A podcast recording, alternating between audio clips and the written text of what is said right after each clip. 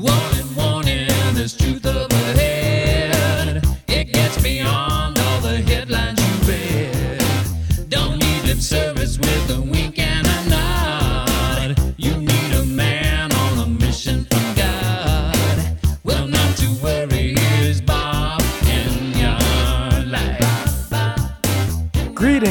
brightest audience in the country and welcome to the Dominic Enyart Show. Yesterday, I was doing a show with Doug McBurney and we went long, so we decided to roll it over to today. So join us right now for part two of my show with Doug McBurney. So speaking of red flags, uh, hold on, because we did want to get to some of the news of the day. Uh, I needed to do an update on a point you made brilliantly on your show last week about the idea that the law tends to change as you drive down the street, and that is a, a red flag indicator that the law is no longer just. The law is unjust. If the law changes as you drive down the street, there's a pretty good chance that it's not good law anymore. So, uh, and I'm going to get to that story, but if you are at church, speak. This is from my on my show. We have various files, and this is from the red flag file.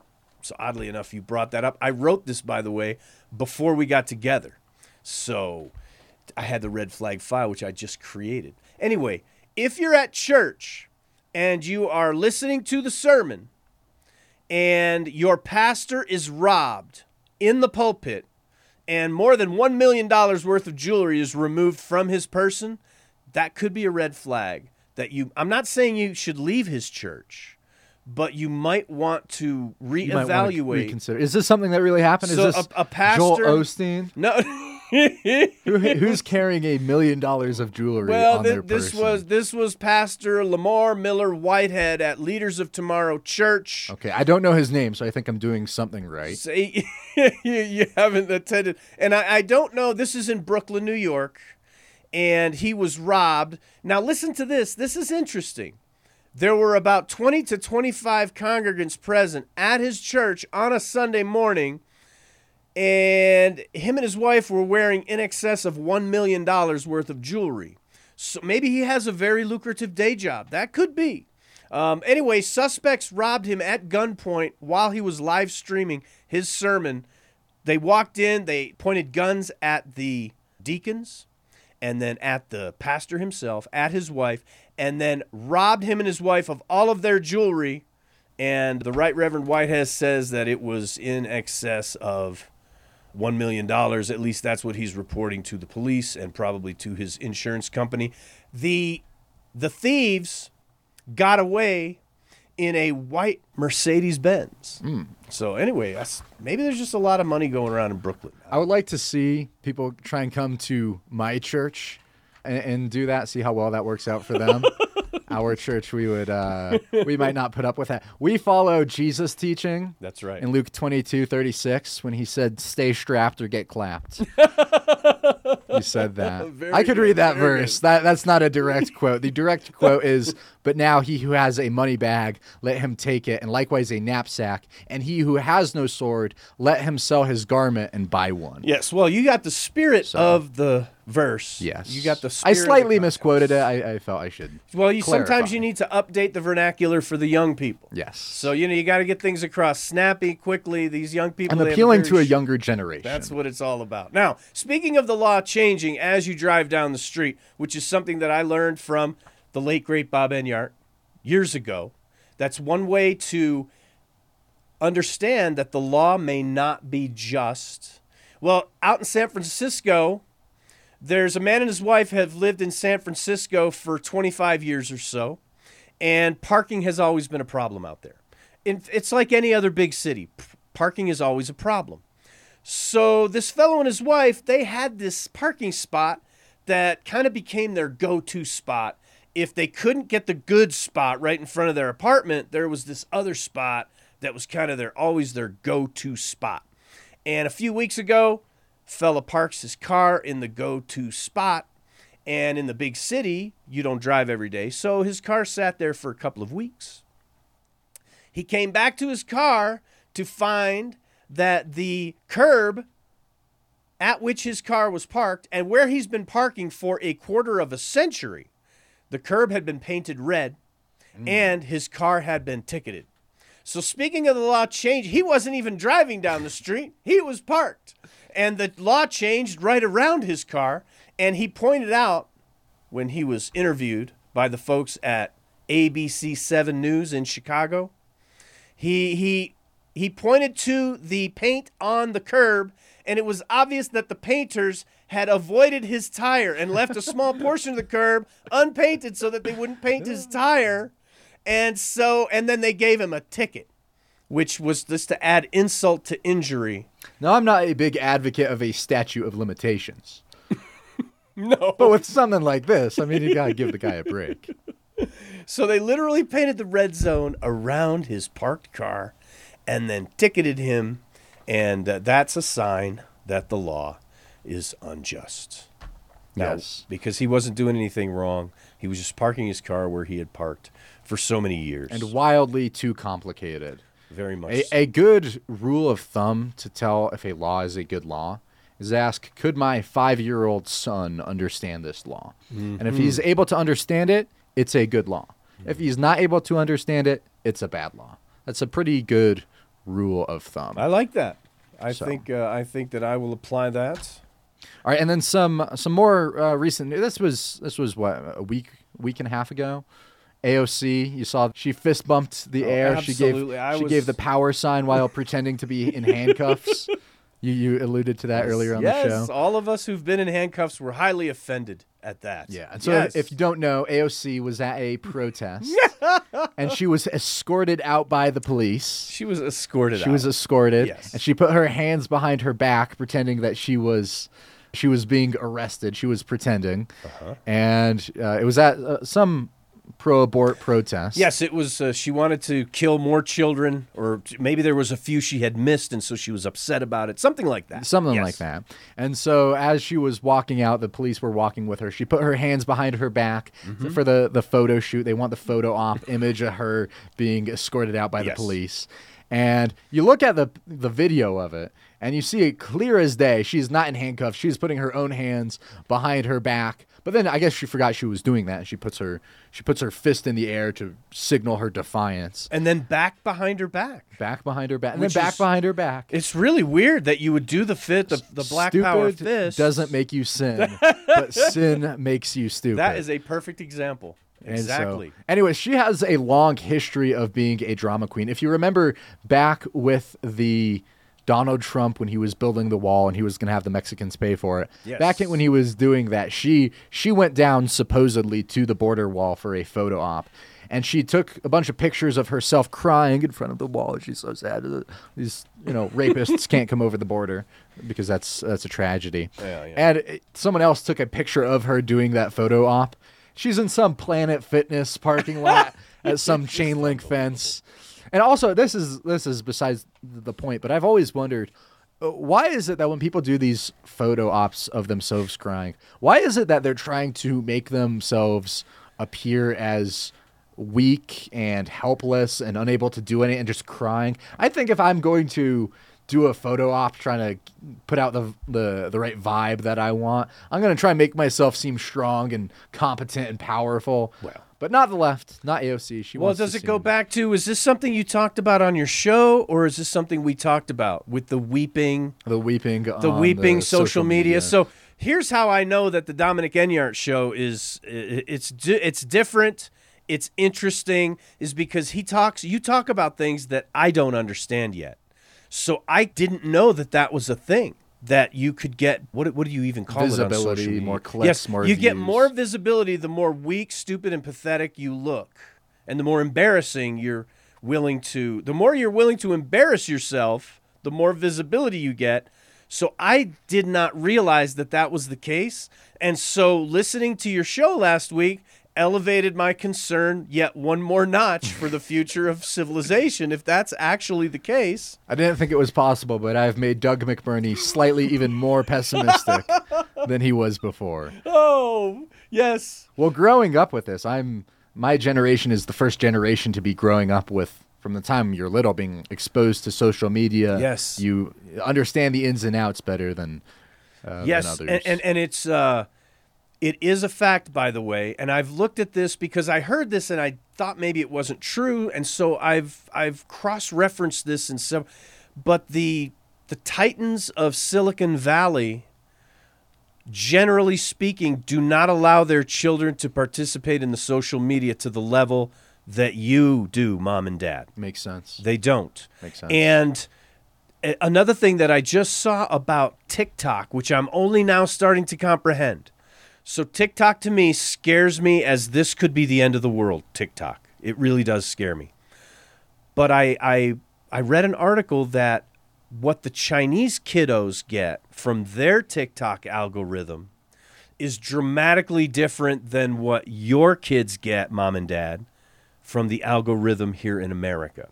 So are you aware of this? Yes, the Chinese TikTok is the first Chinese-owned major social media company.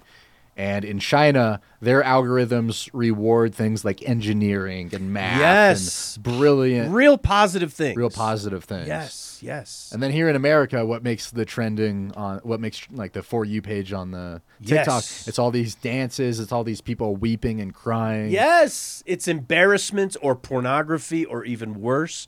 It's obviously a psychological operation designed to weaken and hollow out their enemy before they move in to take it over. It's just terrifying. It's and the fact that we're allowing this to happen, and I think maybe even being entertained by it is And Trump, for a little bit when he was president, he said he wanted to remove TikTok, get it out of the App Store in America, and he was ridiculed mercilessly for that. But he would have been correct in doing that. Yes. That would have been Yes, the correct move. and I have to confess that at the time I didn't really understand what he was talking about. I was not aware of how far all this has gone.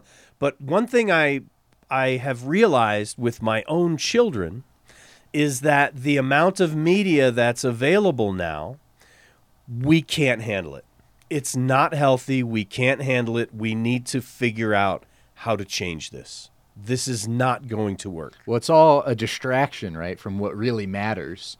And so anything that distracts you from what really matters is more than you should attempt to handle. Yes. Yes. And so it's just uh, a, a, uh, an eye opening experience listening to your show basically compelled me to look more into all of this stuff that I've I've kind of chuckled at it and said, "Well, I'm just not hip. I don't get it." Well, that's not that's not good enough. Well, Mom, thank um, you, Doug. Your Dad. show, Doug McBurney with the Weekly Worldview, can't plug it enough, is also very eye opening. I encourage the listeners to check that out as well. How can they find your show, by the way? Just uh, Google Doug McBurney. Doug McBurney, that'll come up. yes, you'll get well, there's a funeral director and then there's me. Then there's you. Yeah, You don't quite beat out the funeral director. Well, not yet? sometimes it, sometimes it, kind of Okay. depends. On a good day. we're uh, we're neck and neck. On a good Anyway, day. he's he's got a business he's trying to promote. I've got a show. well, okay, we got off topic though. The weekly worldview, just just uh, yeah. the, the weekly worldview. We got off topic. AOC, she's putting her Oh, yes. arms behind her back, and she's been a uh, Drama a drama queen. for a while now. yes, and uh, she was uh, acu- she was answering to this objection, saying, "Hey, you were faking this." And I don't have the quote in front of me, but she said pretty much, "Oh, putting your arms behind your back—that's the most peaceful and non-escalating thing you can do when you're being escorted by police." That was the answer she gave on Twitter. really. And uh, what's funny about that is then why did you put your fist up? why did you punch punch the sky in defiance and then go straight back to that if you're so concerned with uh, being civil and peaceful? Huh? Right? Oh, I have an answer to that. Why she did that? Hmm. Marijuana. I would, yeah, I would. So she didn't realize she didn't put together that that would make it obvious she was not. Not in She just didn't think that through. Yeah, yeah. I think. makes And that's the result of THC. And in reality, being peaceful and non-violent and non-escalating, uh, we can't really trust anything she says on that front because she does not want to be peaceful. No. She does not want to avoid violence. In fact, she was there protesting the right to tear little arms and legs off of little boys and girls in the womb. In, in the womb or out of the womb, she doesn't really care. She'd she'd be fine Yes. with in, infanticide. She's an advocate of the most severe form of violence that is known to man, where big, strong people tear apart little, weak, defenseless people. Is there anything worse than that? I mean, there's terrible kinds so. of violence. Yeah. But just because you're bigger and stronger and you have the ability to rip someone apart and kill them, to, and then you do that because you're bigger and stronger, that's the worst type of violence that she It seems that abortion is the most clear cut example of selfishness that there is. Mm-hmm. By the way, this is one problem. I've never spoken out against this publicly, and generally I wouldn't, but now that we're talking about it, I will. When a lot of pro life people, they really promote adoption as something that a lot of these mothers can do. And adoption, in terms of, you know, should I kill my baby or should I adopt my baby out? Obviously, adoption is better. I don't Yes. think anyone would disagree with that. Anyone in their right mind, at least. But something that I think we should be teaching moms more than, oh, you can just adopt out your kid if you can't handle them, is we should be teaching mothers you should love your children and you should want to care for them.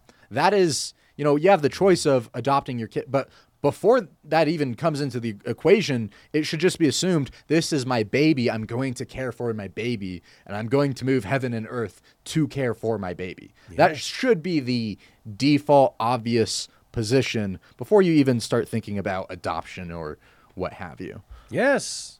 Well, So- very good point. And you know, we get so caught up, so many of us who've been on the front lines, so to speak, which don't get me started on that. But but because we're on the front lines, we're somewhat desperate.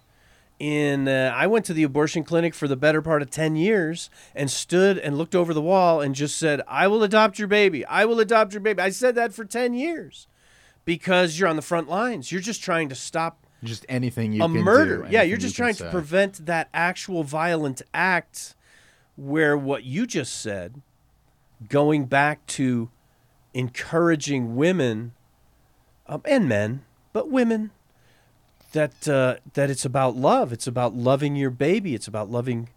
Forget loving your fellow human being. It's a little baby. It's your It's little your baby. Yeah. So It's not just a baby, it's, it's your, your baby. baby, right and if Your our if our culture the culture that we hand to our children is not capable by default of automatically teaching young girls that then boy we've got we've got big problems. It's no Mm-hmm. wonder that there's this the violence and the killing of, of the innocent. It's no wonder if we if we can't even do that. We, we should we should do that almost by accident. That Well, what be, Bob always taught on Bob Enyart Live and kgov.com, our message has always been we will not stop until all children are protected by love and by law. So not just by, you know, the the paper and pen Hmm. in the government, but by love of the culture. The culture should love and honor our uh, youngest neighbors. Yes, yes. So- Oh, and so that reminds me now.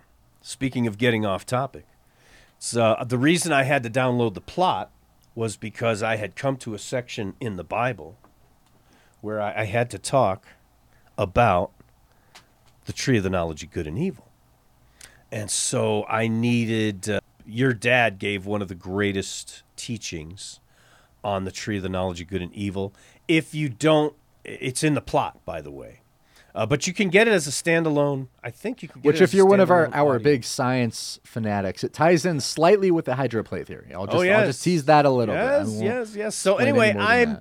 I'm doing a Bible study and I'm presenting some of these ideas that I learned at the foot of Bob Enyart at Denver Bible Church on Real Science Radio on Bob Enyart Live, presenting a lot of these things now to people who've never heard anything like this at all ever.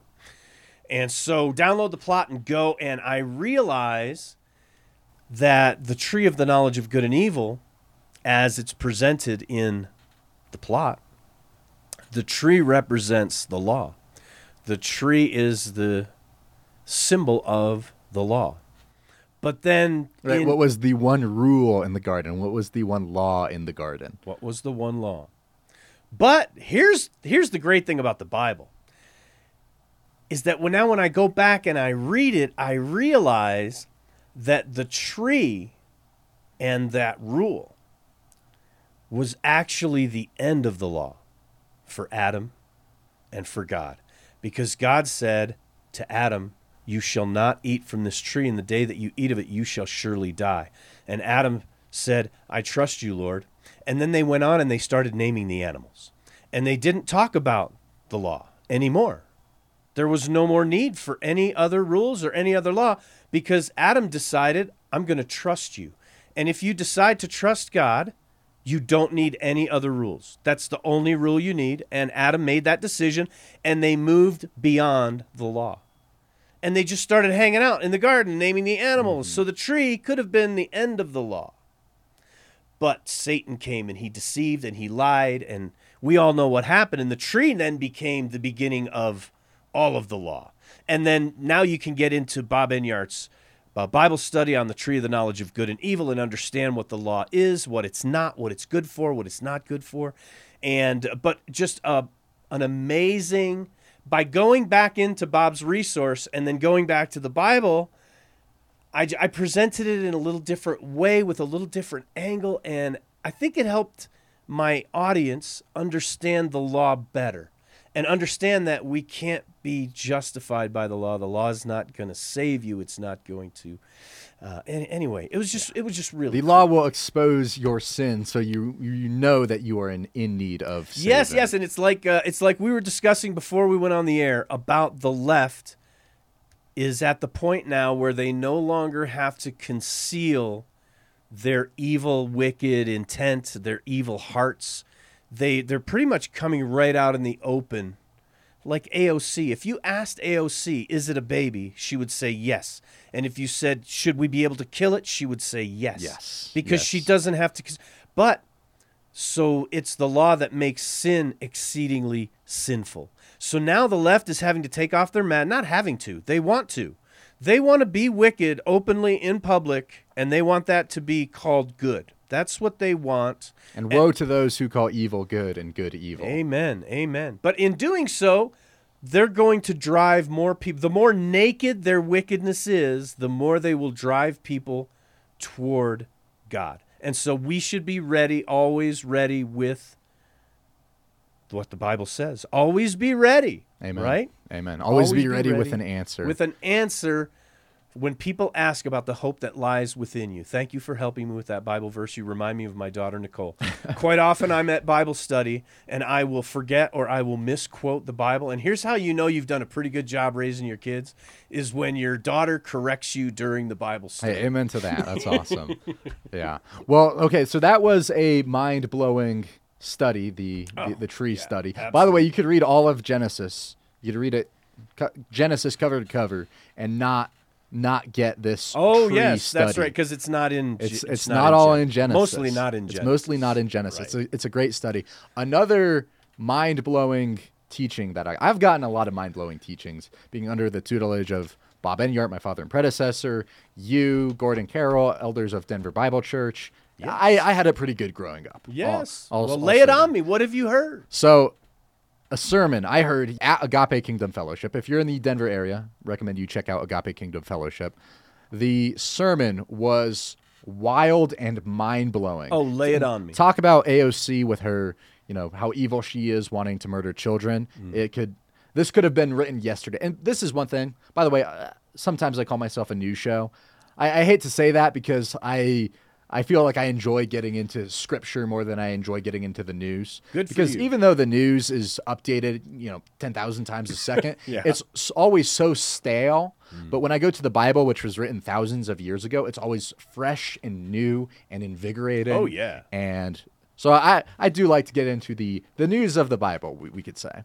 But at Agape Kingdom Fellowship, we got a sermon on Exodus chapter 1 and Pharaoh. And you you probably know the story. This is I'm turning to it now just to refresh my memory. Exodus yes, chapter familiar. one, the the basic story, brief outline is Pharaoh is concerned that the children of Israel are growing too strong, Right. And maybe if they go to war, Israel is going to turn on them and overthrow them, Right, right. So that's the basic story. And now what we learned at church, and I want to share this, is that Pharaoh obviously he com- commanded the infanticide to to kill all the children. That's right. He told the Hebrew midwives, right? Well, after that, it was throw them into the river. If there's any male That's children right, born, throw them into the throw river. them into the river. But it didn't just it didn't start with that. It started a lot more, you could say, calm and in the dark and hidden. And so it seems that Pharaoh was actually commanding what would today resemble partial birth abortions. And I've read this story uh, probably five times through. I've always missed this until just yesterday I never would. or have- uh, Sunday, not yesterday. And so I, I would like to, to share this quickly just because this has been on my mind. I, I got to get it out. I'm going to explode if I don't. I love that feeling. In Genesis 26, God makes a promise to Abraham.